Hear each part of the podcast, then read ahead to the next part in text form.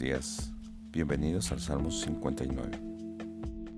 Si bien David pide juicio sobre sus enemigos, hay una constante en este capítulo. Pide que Dios le salve de sus enemigos, que le proteja de los que le atacan, que le salve de sus malhechores, que le libre de los asesinos, porque esta es la condición en la que se encuentra él, asediado, angustiado y también sin una salida. Entonces tiene que recurrir a Dios.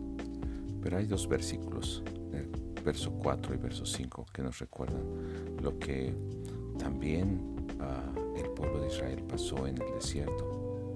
En Números capítulo 9, al final, cuando era dirigido por Dios en todo momento, la presencia de Dios estaba con ellos.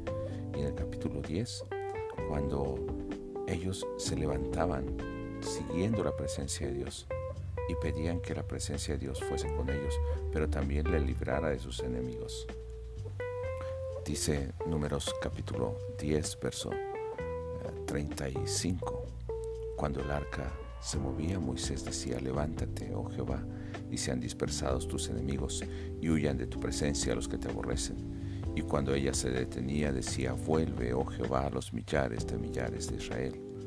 Así pedía la protección de Dios sobre su pueblo pero también que Él peleara por ellos contra sus enemigos.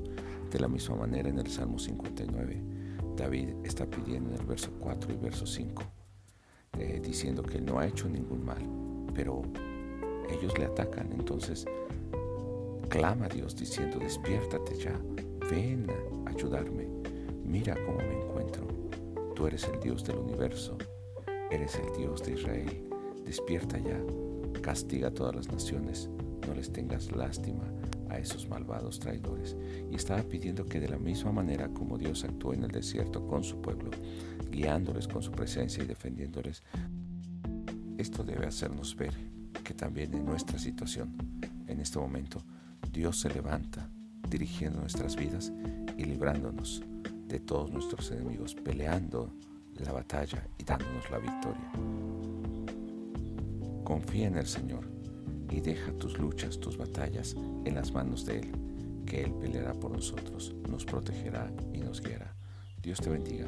Nos escuchamos en el siguiente pasaje.